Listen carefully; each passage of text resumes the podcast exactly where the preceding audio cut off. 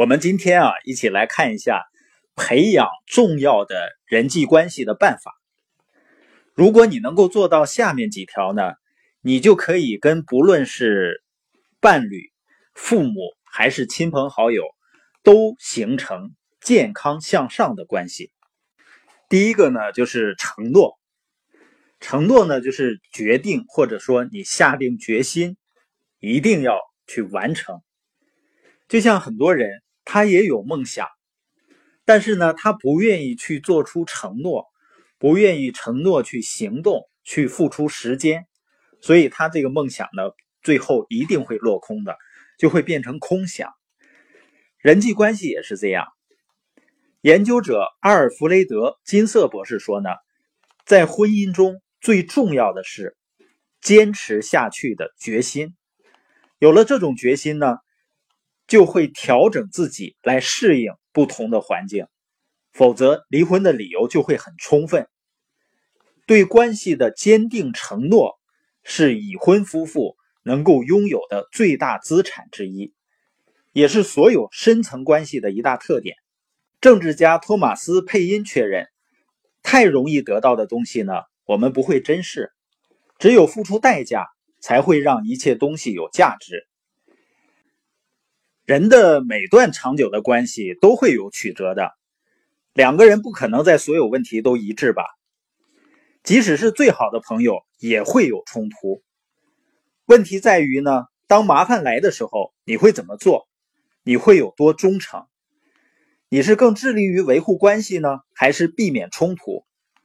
你的答案可能就决定了你的关系是终生的还是昙花一现的。包括生意合伙人也是这样，就像我们看的电影《中国合伙人》那样，所有的人在合作的过程中都一定会有着一些冲突的。最重要的呢，你是只在乎自己的利益和感受，还是在乎合作伙伴的关系？这里。对人际关系有没有承诺，就会完全不一样了。培养关系的第二个方法呢，就是沟通。没有沟通呢，关系怎么能形成呢？关系都是轻松的交流带来的结果。有的时候呢，一个小火花就可以燃起一段友谊，然后呢，在更有难度的交流中呢，会加深这份友谊。作家呢，悉尼·哈里斯认为啊。如果不让别人反对我们，是难以真正了解别人的。因为只有在矛盾中呢，人的本性才会暴露出来。最后呢，友谊靠新的交流来维持。我发现啊，很多人在重要的人际关系中，甚至是最重要的关系——婚姻关系中，当面对问题、面对矛盾冲突的时候。往往采取回避的态度。如果不沟通呢，人们之间就很难真正的了解对方的观点、对方的立场。往往呢，误解就会越来越深，甚至于到最后呢，是不可逆转的。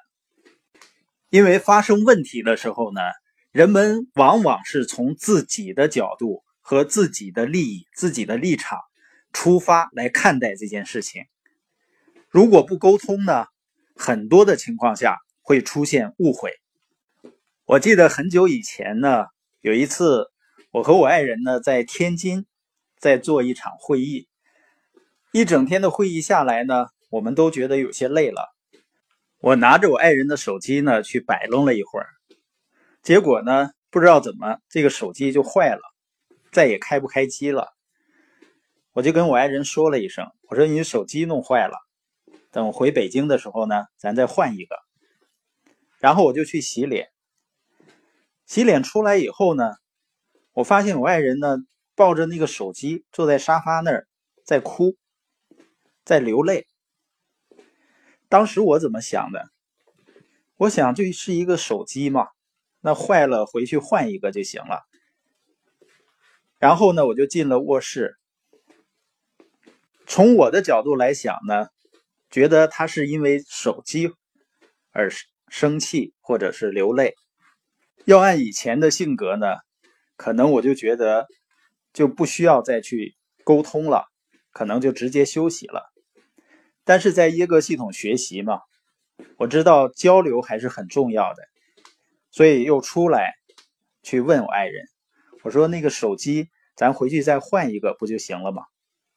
然后我爱人说，他不是因为手机的事情，而是因为当我自己出差的时候，我们经常会互相发一些短信，他呢会习惯于把这些短信摘抄下来。